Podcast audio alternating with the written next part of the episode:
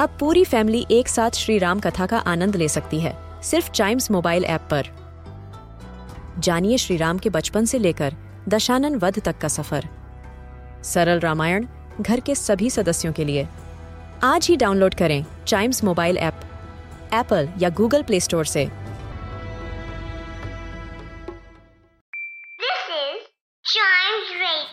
Original podcast.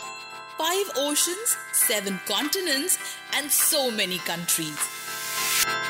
In this geography podcast, we explore the world with our little explorers, talk about the countries, their flags, and lots more.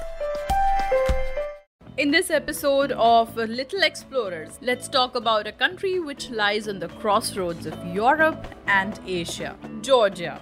Part of the Caucasian region, Georgia is bound to its west by Black Sea, to its north and east is Russia, to its south is Turkey and Armenia, to the southeast is Azerbaijan. Its capital is Tbilisi.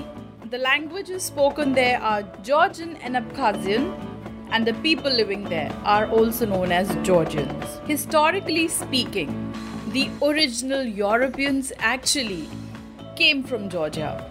One of the most ecologically diverse places, the country has many climate zones ranging from mountains to semi desert. It has 49 kinds of soil on it. The dense forests on this land are home to some very exotic animals like leopards, lynxes, and bears, which live inside these dense forests. The country also has a number of UNESCO World Heritage Sites.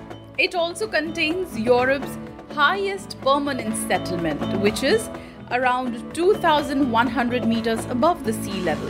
This picturesque mountain region has a very short summer and snowy winter. Georgia also had two ancient European cities, Mtskheta and Kutaisi. When we talk about the name of this country, the world calls it Georgia, but Georgians call it Sakartvelo, which means land of Kartveli people, which are the original inhabitant of this place. When we see the flag of this country, this former Soviet republic has a five cross flag. Uh, That's right. One red colored cross on the white base, and on each part made by the Red Cross is another small red cross. So, the five cross flag, the flag of Georgia for us. To know about other countries, their flags, and interesting things about them, listen to more episodes of this podcast, which is The Little Explorers.